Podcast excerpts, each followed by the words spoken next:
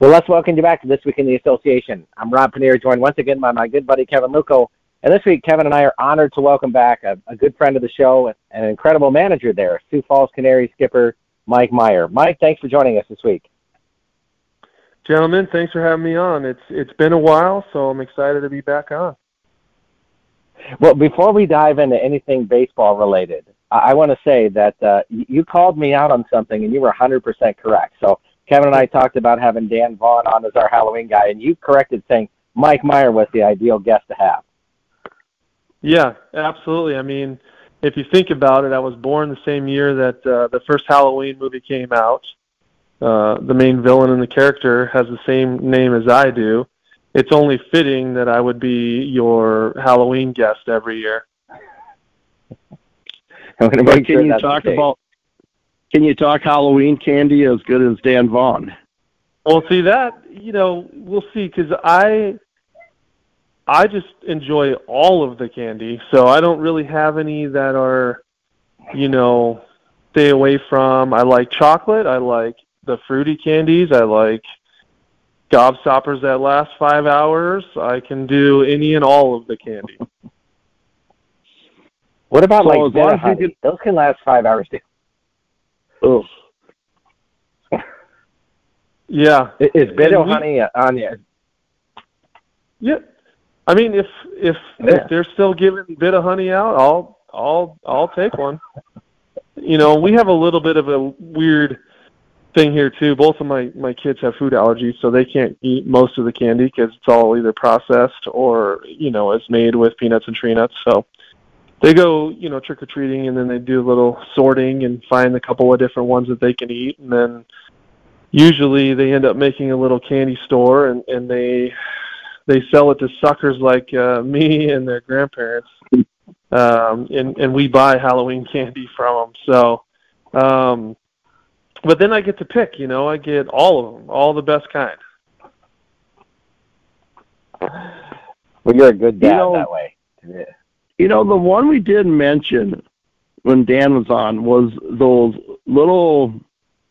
They're like peanut butter, but it's almost like a chewy peanut butter, kind of a waxy thing, and then they have that peanut butter in the middle of it that just has like no flavor at all. It just tastes like um flavored sand.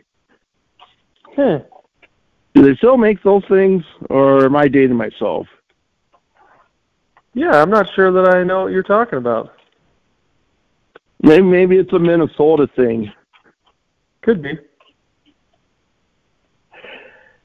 Well, Mike, we appreciate you talking a little Halloween with us, even though we're past that. But man, we're we're cruising up on Thanksgiving, so I know you probably have exciting Thanksgiving plans going on. Yeah, we do. We have a you know I'm born and raised in Tucson, um, large family here, uh, and uh, all of my so my mom's the, the eldest, and then my my aunt Laurel, and then my Uncle Billy, and so my grandmother, for every year since you know she's been married to my grandfather, they've hosted Christmas. My mom always hosts Easter. My aunt hosts um, Thanksgiving, so we'll be at my aunt and uncle's house for Thanksgiving. There'll be probably 35 of us. And then my uncle, who's the youngest, he's a baby. He's actually closer in age to me than he is to my mom.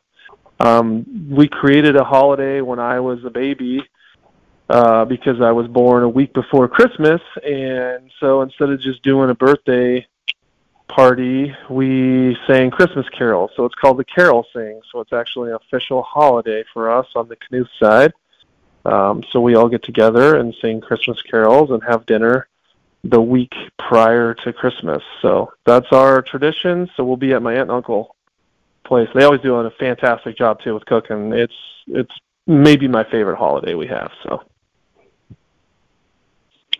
So in Arizona, what do you do? You like decorate a cactus, or what? What is it like? Because you watch, I imagine you watch all these traditional Christmas movies, and there's snow and all the usual holiday stuff. And now you're in Arizona, and there's not, mm-hmm. unless you go up in the mountains, there's no snow to be had. Yeah, so we do the we, true Christmas do, spirit yet. Yeah, well, it will. So day after Thanksgiving, uh, my neighbors across the street actually put their lights up today, which I think is a little early. It's you know debatable. I we're always the you know the day after Thanksgiving, that Black Friday. That's that's an acceptable time to start putting Christmas lights up. Um, but yeah, so for us, you know, we'll do. We have you know trees in our front yard and and shrubs and bushes and stuff. So we we decorate all of that um, with Christmas lights and you know, it can be a big deal out here too because you don't have to deal as much with the elements. Um, so there's quite a bit, you know, things you can do with you know the decorating for Christmas. But we do we do actually get snow here. The difference between us and places that are really really cold is it'll snow here for you know maybe an inch or a couple inches and then it melts by midday, so you don't have to deal with it as much and it just usually doesn't happen for Christmas. We generally get the snowstorms in January and February. So there's only been it'll be I'll be my 46th Christmas, you know, in Arizona, and we've had one white Christmas, 1988. That's the only time we've had a white Christmas. So, uh, yeah, you miss that feel a little bit, and there's days when it's 75 on Christmas Day, you know, which is makes it a little odd. Hey guys, up here in Minnesota, up here in Minnesota, there's already a, a radio station that's doing all Christmas music. yeah, I, Kevin, I actually know this because I was just there. I just flew back in from uh, Minneapolis on Friday, and uh, Duel and I were actually driving back down to Sioux Falls before I flew home, and and we were flipping through the stations, and we heard it. We heard the Christmas music. So I think it's a bit early. Yeah, I do too. Like you said, after Thanksgiving, yeah. then let it roll. But until then, no. Yes, absolutely. Mike, I got to tell you, I, I got to tell you, Mike. I, I think what would you know this holiday thing that you have that your family's kind of put together. I, I think there should be a Charlie Brown special associated with that. I mean, what what happened there? Yeah, yeah, that, there should be. Um, so yeah, no, it's been it's been great, and we we all live. You know, everybody lives basically in Tucson and in Phoenix. All even my cousins and you know all the generations. We have one. Um, we have one of my cousins, her and her husband and a couple kids live in uh, Reno, Nevada. That's the only ones that are not usually around. Everybody else lives in almost everybody lives in Tucson, and then we have uh, I think we have about eight people that live in Phoenix now. Um, so we we we're very tight knit. Um, we've had some fist fights over board games. You know, it's tight, one of those type of you know tight knit competitive uh, you know families, and you know sometimes you know you need to have a little fisticuff you know to settle things. So. Um, but but we like it. It's it's just it's a it's a lot. It, it can be overwhelming. Um, it's a lot of people, and um, so it, it can be, you know, full day long events. Well, we appreciate you talking a little bit of holiday time with us here, but I think we're supposed to be a baseball show. So uh, let's let's talk a little bit about yeah, not, uh, not like us to get sidetracked, Rob. no, no, no, not at all, not at all. You know, Mike, I want to say I I loved the idea that you had for the season when you came out here, decided you were going to be a lot more active on the base paths this year, and boy, that sure worked for you. I I, would you walk us kind of through the philosophy of how you built this team and, and what led you to kind of go with the decisions you were looking for for this year? Well, uh, Lamar and I were the two managers uh, selected to be on the pace of play committee last year. So we spent the second half of the season, two, excuse me, two years ago. So we two years ago, and um, so we spent the second half of the season kind of going over, you know, game times, um, the averages between each city, um, you know, the league averages. What are some of the things that we could do to kind of try to quicken the you know the pace of the games? And one of the things that we were talking about was the pitch clock. And you know, Lamar and I were both all in, and we were going over, you know, the rules that MLB was going to be adopting, and you know, all that sort of thing, and and we decided that we wanted to go the same as them, um, you know, with 15 seconds and 20 seconds with runners on, and two disengagements, and that sort of thing. So you know, as we were going through the process and I was kind of diving into some of the research that had been taking place in the minor leagues and things, and, and you know, we saw that in, in affiliated minor leagues, uh, the attempts kind of had skyrocketed a little bit. So, you know, I thought, well, heck, um, it's already tough enough to find elite defensive catchers that can really throw in our league. Um, but on top of that, we have a lot of younger guys, or maybe you know guys that are just they're not great at holding runners. Sometimes in a lot of the cities, you have older guys playing up the middle defensively, so they don't really work all that hard holding runners at second. So stealing third can be a little bit easier. And I just thought to myself, man, if we could get some speed, we could really take advantage of these new rules. Um, not only is a benefit for us offensively, but I love like the 1980s when guys would get on and they they're trying to steal second like in the first three pitches. I just love that style of baseball. Um, you know, so that was one of the things I thought, man, this could open this up. Um, let's see if we can get some guys that can run. And obviously, we already had Ulrich and you know, getting Clannon pretty early in the off season is like, all right, well, we got a couple of guys that can really run, and then some of the other pieces started coming around, and then it was like, look, in spring training, hey, we're going to push this. We're going to try to steal 85 percent. You know, if we're successful 85 percent, we're going to keep running. And if you if you steal a couple bags and you don't get thrown out, keep running. Um, you know, and that was kind of our philosophy, just green lighting them. We didn't really have any signs, and it was just like, go play, go play, and go play fast uh, and obviously it was really really pretty successful for us. I, I love that idea because uh, again, you know, I'm and you in the same side as you. I, I lament what happened to the stolen base kind of thing. You know, Tim Raines stealing 100 bases and Rickey yeah. Henderson and guys like that, and you, you don't even remotely see that kind of stuff. I love that play, and it, I thought it it surprised it made games a lot more enjoyable. I'm sure to manage for you as well as you get to watch your guys strut their skills in a lot of other ways.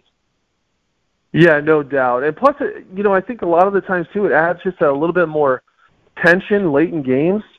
You know, two years ago, you have a guy that, you know, maybe doesn't run all that well, and and he gets on via walk or a base hit, and he's on first base, and it's a one-run ball game in the eighth inning you know, you don't. It it doesn't add that element to it. Where now this year, not just for us on the base paths, but you know, most of the teams that we played, you got to really pay attention because even if it's a guy that doesn't run all that much, with the new rules and the disengagements and the and the clock and not want you know, you're shaking off, and the next thing you know, you're rushed by the clock. Guys get bigger jumps. I just I think it added a lot more to our league and to you know the excitement, especially late in games. You know, and it and it kind of changed a little bit of the philosophy where there was a lot of times. There's probably six or seven times this year when we were in really tight games, especially late in the year, where we would get a guy on first base to lead off the seventh or eighth inning or the ninth inning, and normally. What are we going to do? We're bunting them over, right? Well, now I don't feel like I have to waste an out let's see if we can we can jump, you know, and get a get a stolen base here in the first couple of two pitches, and then maybe we'll bunt, you know. So I think it adds a little bit more, you know, strategy to the to the game, you know, and and, and obviously that excitement. Within that, is that is there a message you send to your batters to maybe let a pitch or two go in an at bat? Because I know as I'm watching games, I don't know how many times I've seen it where a guy takes off the second, and we're thinking he's got this stolen easily, and the, the last second the batter falls the ball off. Mm-hmm. Is there a message sent to the hitter to be a little more selective to give that guy a chance for the stolen base? Yeah, so a lot of our guys, um, we talked about it, and it's you know it's it's all grow. You go through growing pains, you know. So we had many of those times early in the year when we would get a good jump second pitch of an at bat, it might be a 1-0 count, and we foul a ball off, and it's like this guy's standing up, you know, just let it go, and now you're hitting with a runner in scoring position. But as we went along and we kind of talked, there was certain hitters um, that you know we felt really comfortable giving them the green light uh, to swing away. So there was a lot of times where it, it, it's almost a run and hit. You know, so the guy's trying to get a good jump, trying to swipe second, but if the hitter gets a cookie, we want him driving it in the gap. And you know, we're we're going to run for days. You know, now we got to run score, scoring from first, and we got a guy on second base. So, depending on the hitter, if we had a guy like Ozzie up, Ozzie's going to take it. He's going to take that pitch every time. He doesn't care to get into 0-2 counts or not.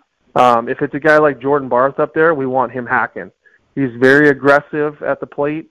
If he gets a cookie, you know, he gets a hanging breaking ball or he gets a fastball right down the middle, we want him taking a swing at it. Yes, sometimes he's going to, you know, foul it off, but but we'll take our chances with that, you know, and and more as a run and hit. So they they don't have to swing because we're trying to steal it, but if they get a good pitch hit, we want that we want them ambushing it. You know, I have to tell you, one of the things I really liked about this move, Mike, was that you've talked to me a, a few seasons. Uh, originally, you, when you came in and, and took over in Sioux Falls, it was the big home run numbers you were looking for, and then you were looking for guys that hits into the gaps and got doubles and things. And and I love that this season you decided, hey, look, I'm I'm looking how the rule changes are going on, and I can, I'm going to try to take advantage of that and really make some moves with my team here. And you know, I I think that's one of the things that people don't give you enough credit for is the way that you adapt yourself to kind of the situational things that what's going on with the team. And I, I'm sure that really is satisfying for you to know that this game plan really was so successful when you went out on kind of a limb on this to try to work this out. If that made sense. Yeah, yeah, absolutely. And you know, for me, one of the things that we talk to our guys about all the time, and you know, I kind of always try to remind myself, you know, there's no such thing as you know staying stagnant. You're either getting better, or you're getting worse.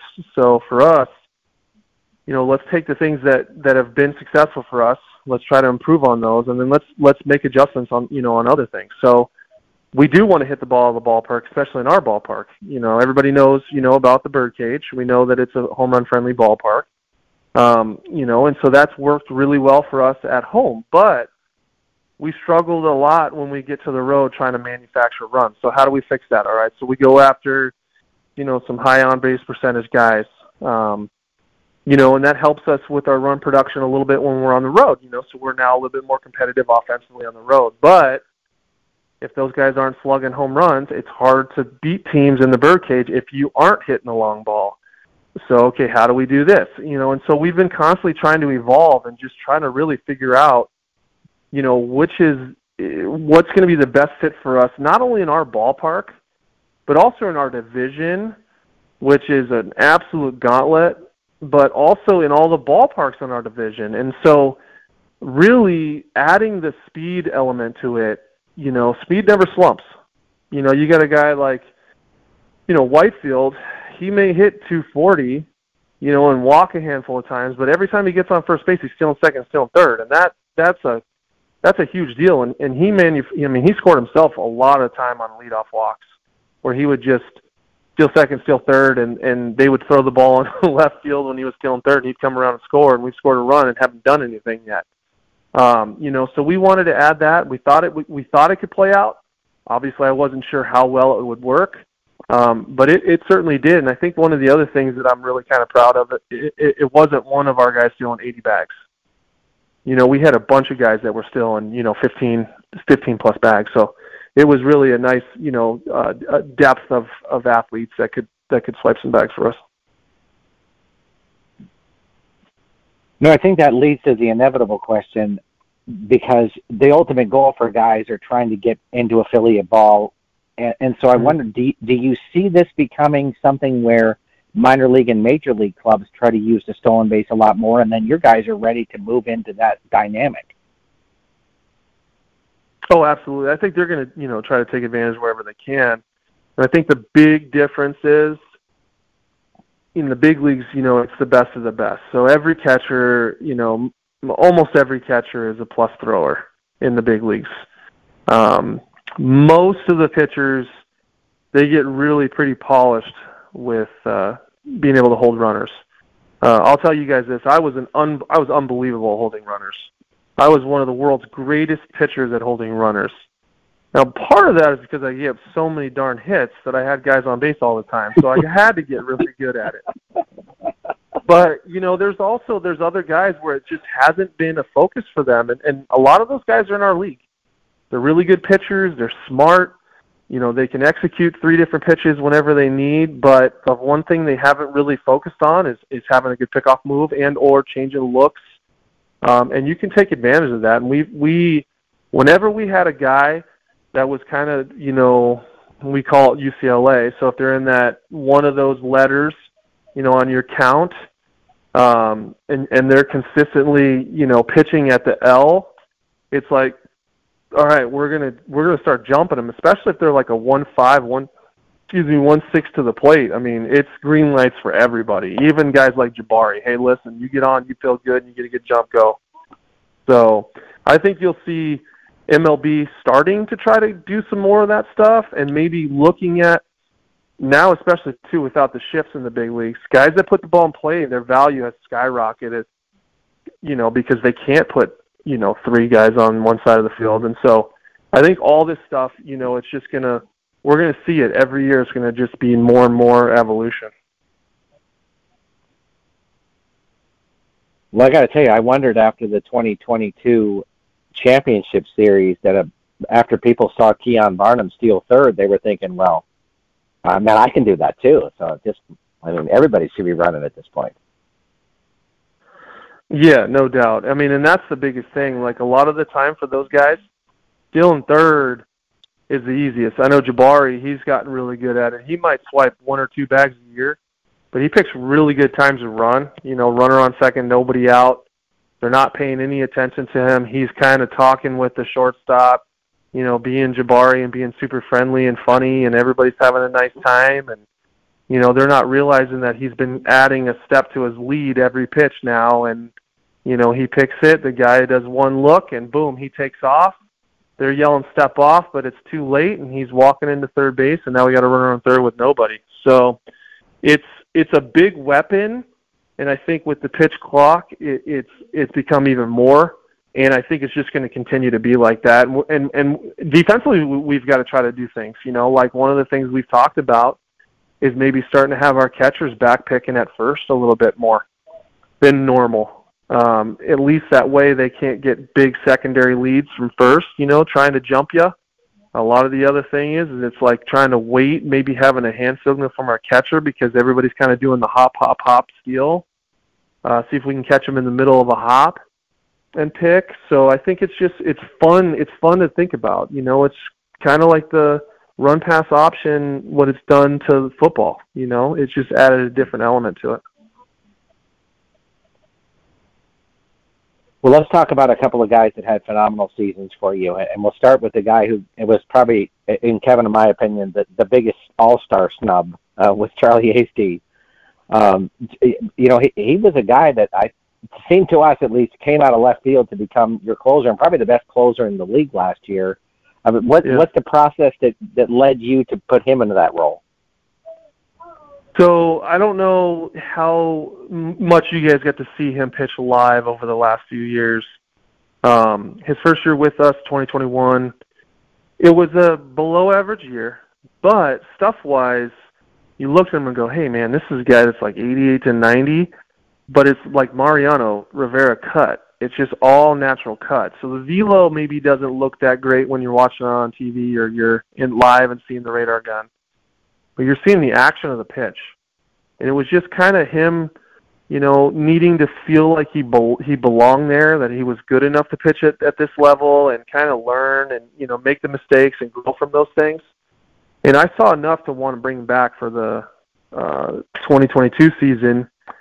But he also got with Ty Culbreth, and uh, you know we joke body by Ty.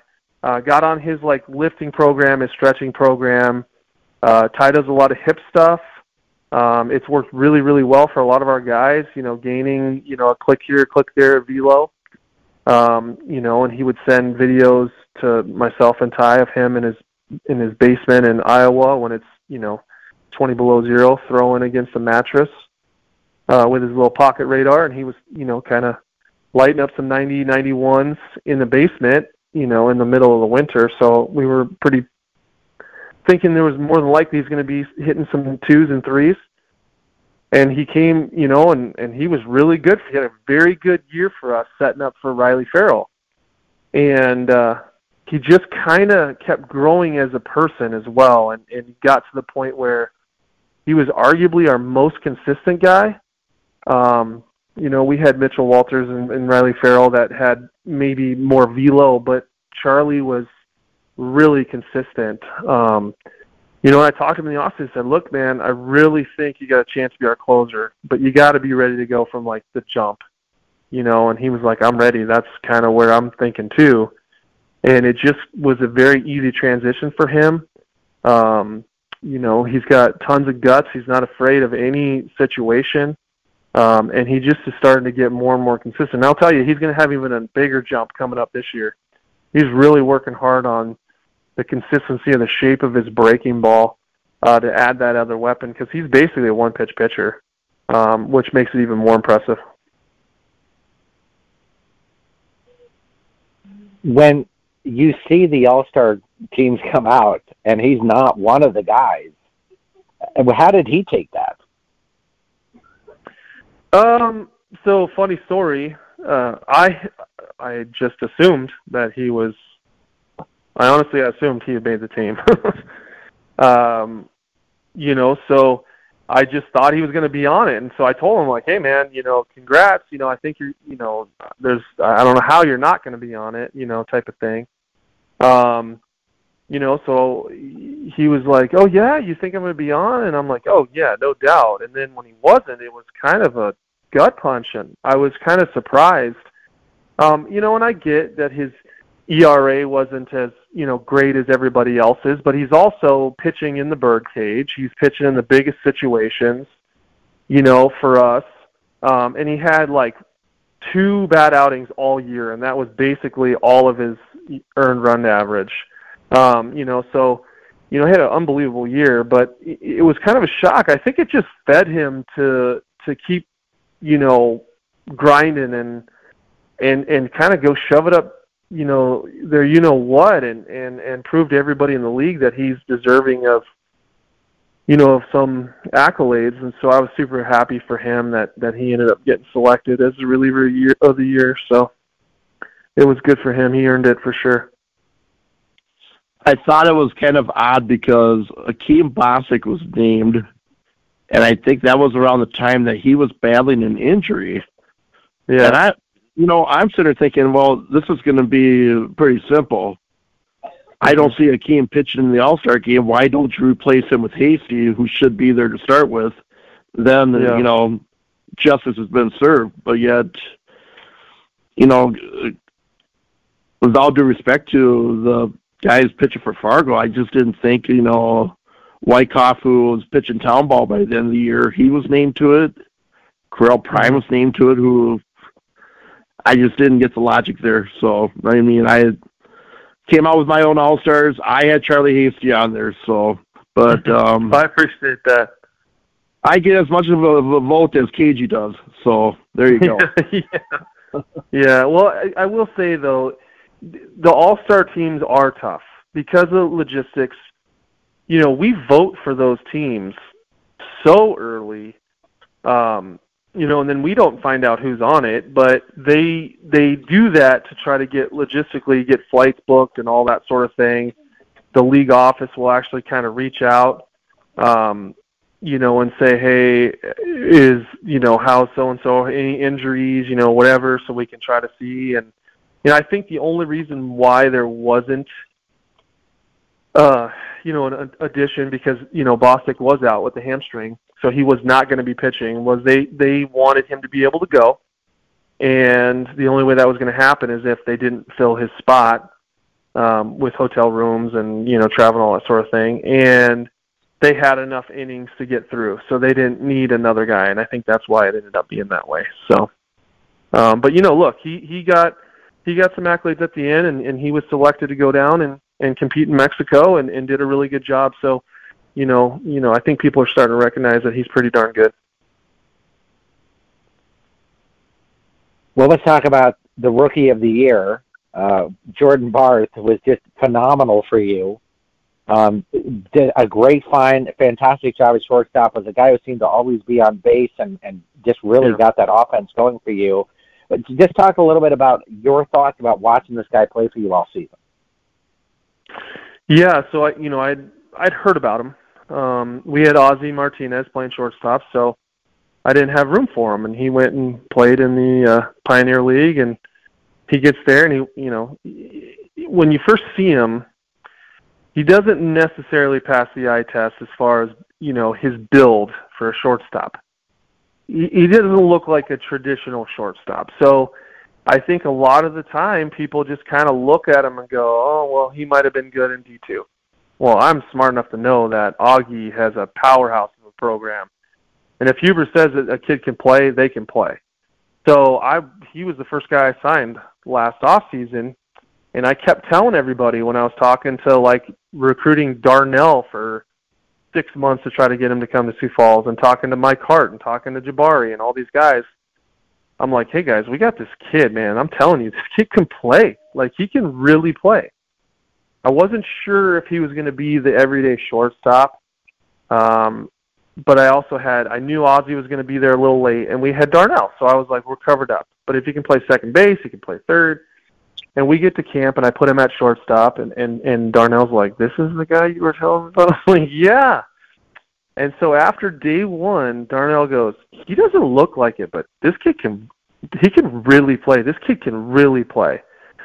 And uh, so then we got Ozzie back from the Puerto Rican Double A, and we're in Kansas City, and uh, Ozzie, who I put at shortstop because he, you know, he's a shortstop, and he goes, I can play third. You know, I'm really good at playing third. He came into my office because he's like, this kid can play shortstop. So we made the full switch, and it was great to watch him. He's one of the most consistent shortstops I've ever had. I think he had one throwing error all season. One of the most accurate throwing arms I've ever seen from shortstop. Like his footwork is so great. A lot of it comes from his racquetball playing days.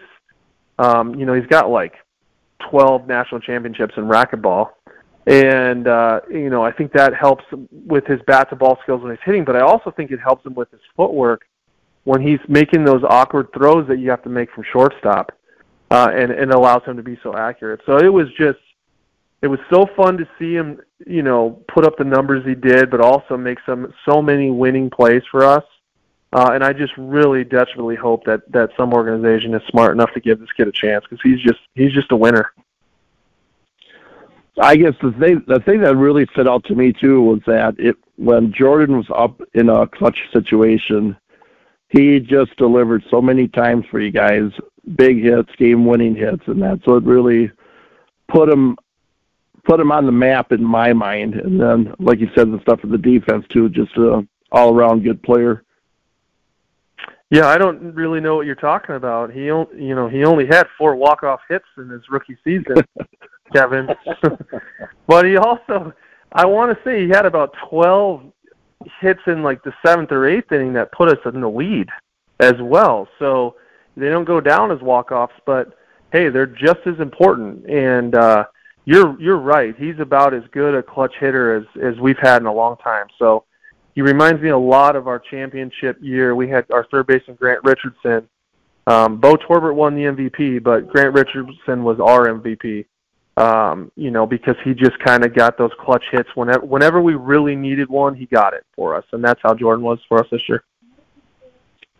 Do you feel like uh, Augustana being Division One in hockey and having success is putting the school on the map, or are the guys that you're bringing in from Augustana are they the ones putting the school on the map?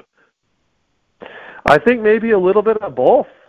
But I tell you, listen, that their baseball program, you know, p- people don't really know it, but you know, Barth was there when they won the national championship. You know, Seth was with them again this year in the uh in the College World Series. You know, they've got a it's a powerhouse of a Division 2 baseball program. Um and they and they they're pumping out some some pretty good guys. That you know, they've got another guy that I'd I'd really love to get this year, but I think he's going to get drafted. Um arm wise, their catcher is probably going to get drafted. He's another guy that I would take. Um, I shouldn't be giving this information out because now the other managers are going to go after him. But they, um, you know, they've got a lot of talent there. Um, you know, and some other teams in our league have pulled guys out of you know Augie um, as well. So, you know, it's nice to have. And and one of the biggest changes I, I've had, you know, being in Sioux Falls for 16 seasons or whatever, and and having those two years when I was in Laredo. So, you know, over the course of 17, 18 years, the amount of talent that's now starting to come from that area um, compared to what it was, you know, 17, 18 years ago, there was not any talent in South Dakota and Sioux Falls area. But now there is. There's there and it's getting better and better every year. We've got guys like Hunter Clannon that live there now that has his like strength and performance, you know, academy. Chris Regas, who's all-time great Canary, he's got a thing in Harrisburg where he's pumping out, you know, these high school talented players that are going and playing major schools, you know, and getting their opportunities. So it's it's good to see. It is really helpful.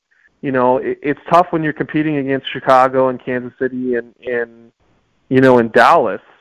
Um, you know, and, and it's getting guys to stay close to home. I think the biggest thing that's helped me really is St. Paul being AAA now because we, you know, we can go after those Minnesota boys um, you know, and and have us be like their hometown team, us or Fargo. So that's been that's helped out quite a bit. I'm glad you brought up Seth Miller because I thought he was a revelation, especially in the second half of the season.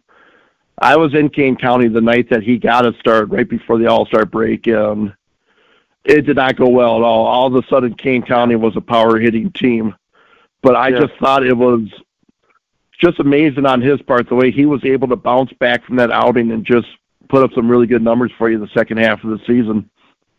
Oh yeah, he was fantastic for us, and he's going to be even better next year. So, you know, a lot of that was, you know, as everybody's, you know, well aware, our pitching staff was not very good at the beginning of the year. It's it's arguably the worst pitching staff that's ever been put together in the history of baseball. Um, but that's okay.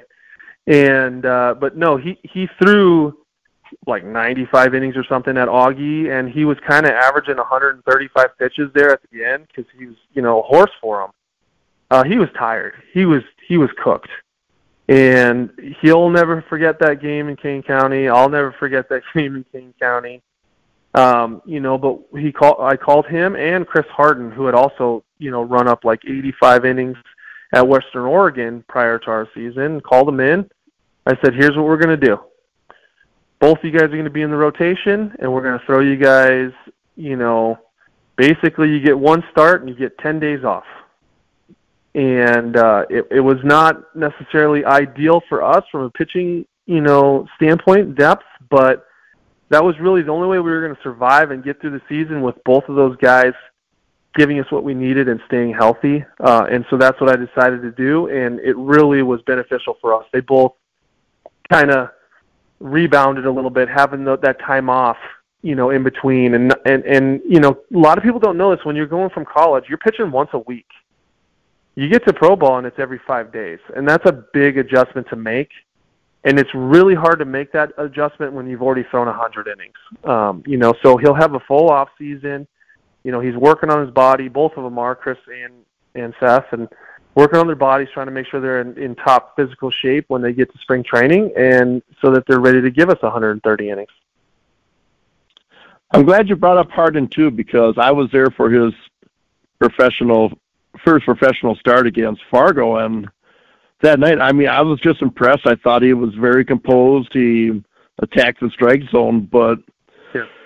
then he did struggle after that. But like you said, the the innings are starting to add up for him. But you know, coming into next season well rested, he's another guy that I'm interested in seeing what he's got to offer. Absolutely, and, and you're right. That first outing against Fargo, you know, and that was when Fargo had their full lineup, um, and he carved them up pretty good. Well, that was a little bit of an adrenaline dump. You know, it was his his debut facing the defending champs in their ballpark with you know four thousand people or whatever it was you know so he he had you know that big adrenaline dump and and he just he never could get caught up in between those starts you know if that makes sense. So the the second start he was okay. Third start it was a little bit a little bit less than okay. And it you know it just it starts to pile up on you where you're not able to recover. And and, and I'm glad we ended up having that conversation.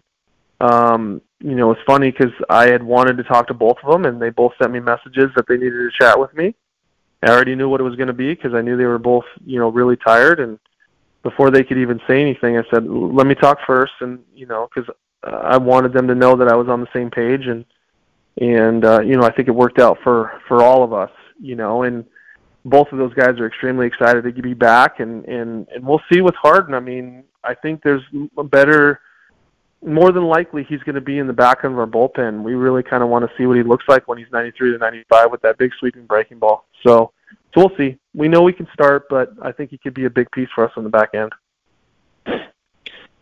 You definitely have to go into 2024 a lot more excited about what your pitching staff is going to shape up to be than you were a year ago. I have to imagine with these pieces in place now. Yeah, absolutely. I mean, I was really excited until about three weeks before spring training. Um, you know, we had what I thought was going to be a fairly decent bullpen. Um, you know, I think you guys have probably noticed, and I think you guys have made comments about it, but it's really tough for us to get guys to sign. Um, we send them the contracts; they just don't send them back to us until really we get to spring training um, because of the buyout. Um, you know, so I had I had agreed to terms with two guys that had two years of AAA rotation experience that were going to be big pieces for us in our rotation. And three weeks before spring training started, they both backed out on me to go to Tread to try to uh, gain some more velo. They thought that was better in their best interest, and that kind of put me into you know scramble mode. And at that point, you know, when you're kind of banking on two major pieces like that, not to mention Mitchell Walters breaks his orbital bone, you know, three days before the season starts.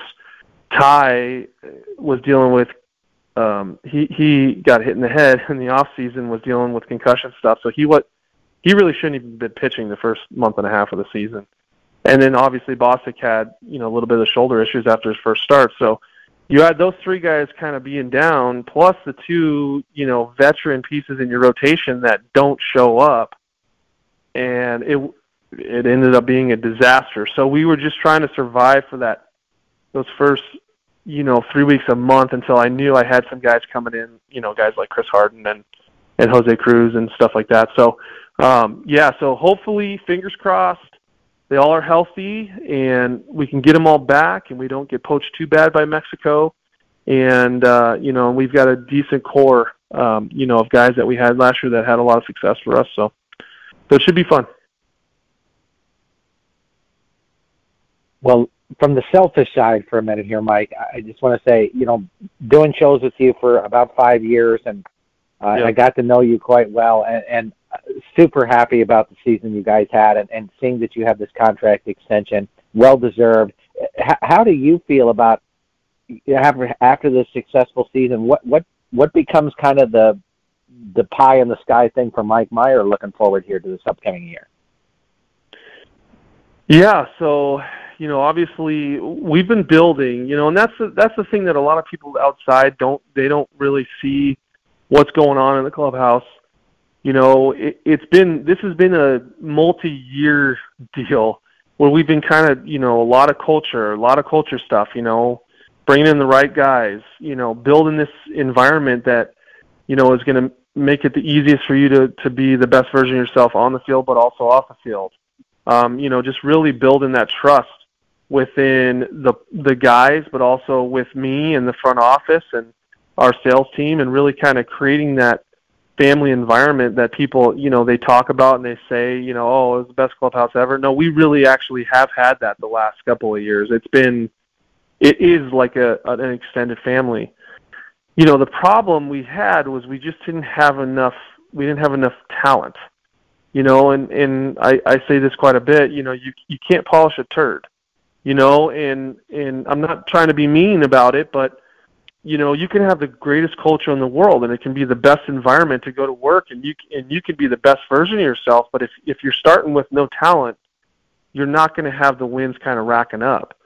And so we've been really kind of trying to build this thing and then hopefully you know it starts to you know feed itself where it's like hey now you got guys that are on the other side that are looking at it going man they really do love each other and they care about each other you know and they're and they're in last place you know i wonder what it would be like if i went there and helped them win and that's kind of the thing, you know, it was in, with Darnell when we were talking all off season was like, look, man, you got a chance to come here and be a difference maker, you know, and be the guy that kind of puts us over the top. And you know, he had just seen everything that was kind of going on, you know, the last couple of years, and how we just really generally loved each other, and he wanted to be a part of it, but he wanted to come in also and make a difference and help us win. And I think you know that was that was a huge step forward for us you know and and to to have such a good season and and and finish the way we did. And you know obviously we got knocked out in the playoffs but all it's done is is made the fire burn even more. Now the guys that's all they're talking about that's all they're focusing on. It's kind of like when you watch the last dance and you see those chicago bulls teams that keep getting knocked out by you know the pistons you know guys are getting to work they're in the gym. They're they're sharing ideas with each other. You know, they're just really kind of grinding. And for me, it's it's it just gives me the motivation to kind of grind even harder, trying to find that next piece. So that's it. We don't want to just kind of go to the playoffs one year and be back to normal. We need, we want to keep building this thing. You know, we've laid a lot of foundation, brick by brick, and and we want to keep moving forward. And we want to be you know, a perennial playoff team that's that's competing for championships every year. Well, Mike, let's get back off baseball for a moment because I know one of your favorite subjects to talk about is The Walking Dead, and that the, the original series over. Have you watched the new, like the the continuations of Daryl and and Maggie and Negan? What, what ones of those did you like? So we're crazy busy these days, and so we don't have Karen and I don't have as much time. But we have been watching. I think we're three episodes in now to Daryl um, over in France, and you know, so far it's kind of cool. It's you know, it's different. Um, you know, it's always tough. It's tough when you have these spin-offs. You know, we're gonna watch this because we love Daryl Dixon so much um, and we're big fans of of the show and the producers and and the directors and and all that sort of thing. But I don't know that anything can really top the original, you know, series. I mean, we we're still watching Fear and and it's solid, but it's nothing like the original. And and uh, you know, but we'll definitely watch the the um, you know the Maggie series as well. Um, you know, with Negan and kind of see where that goes as well. But uh, but yeah, we've been watching Daryl Dixon uh, so far, and you know, and it's cool and it's interesting, and it, it's always kind of fun to see where they're going to take it. So, um, yeah, if anybody's you know looking for something to watch, you know, I could recommend that one. Fantastic. Well, Mike, we appreciate you joining us here tonight, and you know you've been a veteran here to the show, so you get to give us a great final thought. So the floor is yours. Yeah, and speaking of veterans, you know, um, so my dad uh, fought in Vietnam and, and was wounded in Vietnam, lost his right hand, half his stomach, got hit by a mortar. Uh, and I think, you know, for myself, a lot of the time, you know, you kind of just take it for granted. Uh, but being veteran, you know, Veterans uh, Weekend, you know, and I I send him nice messages or I talk to him and and you know say thank you and you know I'm proud of you. But uh, I just encourage everybody that's out there. We all know somebody that served or or is serving now just to, to keep them in your thoughts and prayers and maybe not just wait until Veterans Day to send them a message, um, you know, or when you see them on the streets. Uh, you know, make sure we thank them for allowing us to do the things that we get to do, um, you know, because of all the sacrifices they've made. So that's that's what I got for you.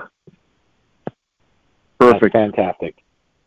Mike Meyer, thanks for joining Kevin and I this week. Yeah, thanks for doing this. All right, thanks, guys. Yeah, absolutely. We'll talk to you guys soon. Well, Kevin, always great having Mike on the show, and uh, very excited to see where Sioux Falls will be heading this season. No doubt about it, and you know some of these teams in the league, you know how good they're going to be. They're going to bring in players that we're more than familiar with. They're going to put up the big numbers, but it's really fun to watch to follow a team like Sioux Falls and watch the career trajectory of, of several of the guys that we talked to Mike about with like Jordan Barth, like a Seth Miller, like Wyatt Ulrich. Uh, it's you know it, it's it's stories like that that makes partner league baseball the fun sport that it is to follow. And you know, talking with Logan last week and, and his expressing to us about how potentially Mexico could be taking even more uh, players from leagues coming up this season. Uh, to have that baseline of a bunch of good young talent that will likely at least start in the American Association this season, Mike's got to feel pretty confident that pitching staff could be a difference maker for him. And uh, I thought he was a little little harsh on the, on the criticism of this being the worst rotation ever or whatever. But um, you know, I, I think he's got a pretty solid group coming up there, and, and uh, I, I uh, can they compete with Kansas City and Fargo? Yeah, that, I think definitely could this season. And you know, on my side of it, I I give it. You know, Dan Vaughn was giving me grief about it last year, but you know, I think he's right in a way. I do lean a little bit towards wanting to see Sioux Falls do well. It is the closest ballpark to my current hometown, and I spent a lot of time there last summer and getting to do like four ball games with um Tanner Hoops doing color for Tanner. You just I felt a connection right away with this ball club, and you, like I said, there's just all the stories with it. You just wanted to do well. You know, the thing I didn't I didn't think we talked about as much is how Mike leaned heavily into having a veteran laden lineup with uh, Mike Hart, with Jabari Henry, with Darnell Sweeney, with Ozzy Martinez. He he stacked most of the veterans into the position players. So I mean, it was a fun lineup to watch, and it was fun to watch the the team mature as the season went on. And I just feel like they were justifiably rewarded with that playoff spot. You know, and it's great to see that too, Kevin, because Mike, I, I will say again, one of my favorite guys in the league. And I, I worry when I see a manager that the team doesn't always meet what you hope will be expectations for them. And club has struggled uh, since making the playoffs in 2020, but he got them turned around this year through a whole new philosophy that really seemed to work out. And I'm just excited to see him coming back next year. And um, it should be fun baseball in Sioux Falls once again. I hope fans come out and really enjoy this club next season and it's a great ownership group too. Mean, you know, the ownership group and all their entities have have always promoted that um that closeness among the whether it be your ball players, whether it be employees. That they created that they love that culture where, you know, there's a closeness between the management and the players. So, you know, they're just and you're seeing the results of it now. So I just hope they keep building upon that and you know, you hope at some point the city catches on too and gets some a new place to play out there. But until then, you know, they're going to make the best of what they got. Well, besides the uh, extension that Mike got, another manager wound up returning this season to his club. Uh, Kevin, as Je- Brett Jodie will return to Lincoln, um, and pretty excited for his return back to the Salt Dogs it was good to see. You know, Brett's had he did have a playoff team two years ago. He was he was right there this year. I mean, went down right down to nearly the final series before Lincoln was eliminated from playoff contention. So I think that Brett's doing a good job there, and you know, I'm sure he'll tinker a bit with what he's got for players, and it'll be interesting to see who comes back in 2024. Absolutely. And we'll discuss more about Lincoln uh, in an upcoming week, probably a week or two from now. But um, I, we're excited to see Brett return here, and I actually probably try to reach out and get him on the show. That's where we really need to be at. Well, Kevin, uh, not any other major American Association news going on right now. Managers of the big. Well, I don't believe. Did we cover last week um, Pete Incaviglia? Oh no, I don't think we were. We've been speculating. We've been speculating, but we yeah. haven't officially said that. So pick that up from there. Yeah, that became. I believe that became official, of course, right after we um, put our show to bed. So Pete Incaviglia, so now the head man at Cleburne, longtime independent uh, baseball manager. He's had success in pretty much everywhere he's gone. So it's going to be interesting to see what he does with the Cleburne Railroaders. Well, one thing you know is that that team will be completely relentless in the pursuit of victories. Uh, Pete is about as competitive of a guy if you're going to find. I mean, you know, he, he's the kind of, to quote uh, Bob Uecker in Major League, he would be the kind of guy who would throw at his own kid in a father and son game. Um, he he is that kind of competitive guy, and uh, watching him in Laredo and in Grand Prairie in his time there, um, wow, uh, just a, a, he gets the best out of his players. The guys love him. If they you hate him as the opposing player, you absolutely love him when he's your manager. And uh, no doubt in my mind that he will make Cleveland a very, very, very competitive team. So that East Division um, better step up their game because Cleveland's about to get extremely brutal. No offense to Logan Watkins, he was great, but Pete Incaviglia is kind of a different, different cat altogether. Hey, yeah, you know, it's you're right. It's, it's just it seems like they're going in a different direction there.